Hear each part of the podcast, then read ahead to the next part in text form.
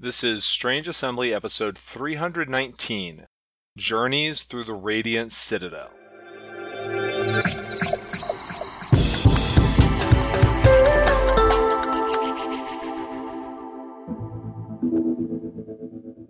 I'm Chris Stevenson, and this is Strange Assembly, your tabletop podcast.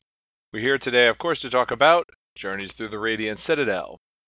Journeys Through the Radiant Citadel is the latest collection of official Dungeons and Dragons adventures, following in the footsteps of Tales from the Yawning Portal and Ghosts of Saltmarsh. Each of those prior collections of adventures had a theme, and so does Journeys Through the Radiant Citadel, although the most defining feature here is not anything thematic, but the length of the adventures. As it says on the back of the book, these adventures are short. Radiant Citadel packs 13 adventures into fewer pages than Yawning Portal or Saltmarsh took to deliver about half that many. Ultimately, I think that whether you're interested in Journeys Through the Radiant Citadel will turn on whether you want those shorter adventures.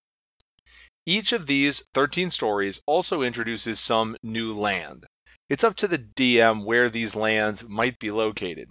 Each of them has several suggestions for dropping them into existing campaign settings, and all of them have a connection to the eponymous Radiant Citadel.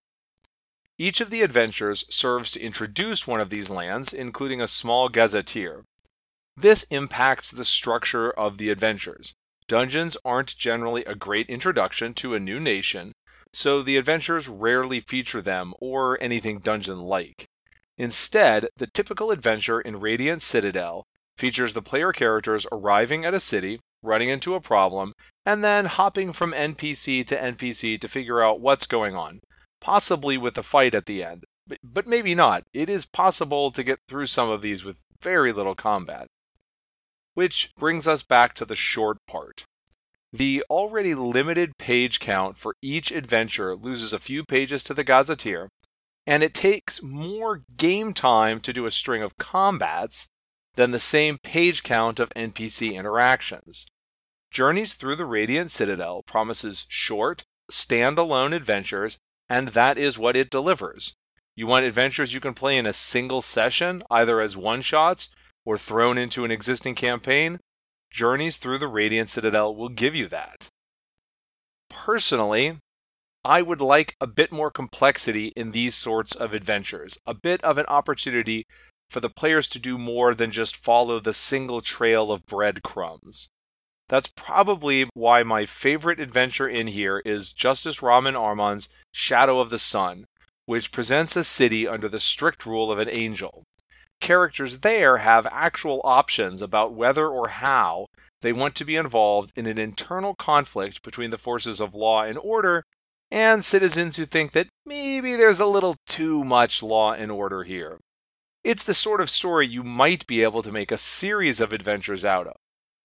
On the one hand, I want to say I wish we could have gotten a smaller selection of more complex adventures. On the other hand, I'm not sure how fair it is to criticize a book for being exactly what it set out to be. And in addition to that story, Shadow on the Sun, I have to say my single favorite thing in the book is the sky bridges from Pam Punzalan's Between the Tangled Roots. Right? So these are bridges going from one island to another, miles away, you know, hundreds of feet up into the sky. If I actually, you know, made my own adventures anymore, I would definitely add these in the next time I wrote one. It's it's such a cinematic way to add a touch of high fantasy. So you may note I haven't gotten back to the theme of this book. I imagine that the theme is part of the reason why Journeys Through the Radiant Citadel is structured like it is. Saltmarsh had aquatic adventures.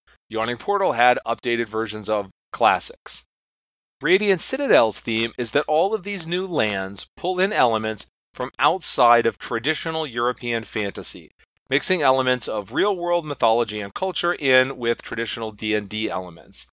I'm not in a position to judge how effectively it represents those other mythologies or cultural elements, but I will go ahead and drop a link in the show notes to an article where you can see what all of the authors had to say. You can judge that for yourself. But that theming does, I think, contribute to the structure of the adventures. If you want to have a bunch of aquatic adventures, you are going to brush up on the rules for boats and underwater combat. If you want to tell stories about locations that introduce new story elements, it's going to require adventures that let the characters actually meet and interact with people, not just delve into a dungeon. And it pushes you towards making a book that has a lot of adventures so you can introduce more of these places.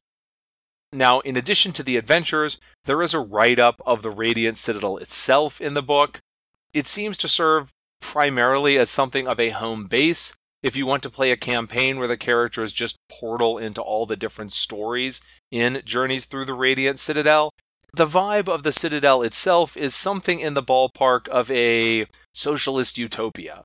Not really designed to be somewhere that one has adventures, but rather a home base that one launches adventures out of. I guess that's why it's called Journeys Through the Radiant Citadel, not Journeys in the Radiant Citadel. This is a fantasy setting, so I'm mostly not concerned with whether governmental structures are realistic, but I feel like I have to note that one of the elements here is that every single member of the city's ruling council has the magical ability to unilaterally shut down the entire city. This is presented in the book as a positive thing because it forces everyone to work things out diplomatically. But I gotta say, if you think that giving any one member of a group the ability to shut down everything without any kind of check is a good idea, I would suggest strongly that you go take a look at the modern incarnation of the United States Senate. I'm just saying. Journeys Through the Radiant Citadel probably isn't going to wow anyone who isn't looking for this type of content. Ultimately, however, the book succeeds at what it is trying to do provide a plethora of short adventures that introduce a stack of new places. You've been listening to Strange Assembly, your tabletop gaming podcast.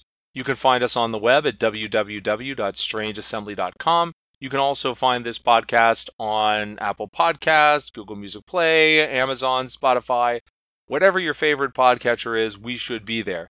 If we are not, please let me know so I can try to fix that situation. You can reach me at chris at strangeassembly.com.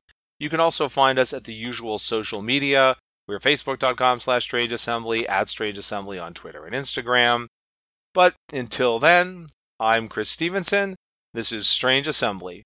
Never stop gaming.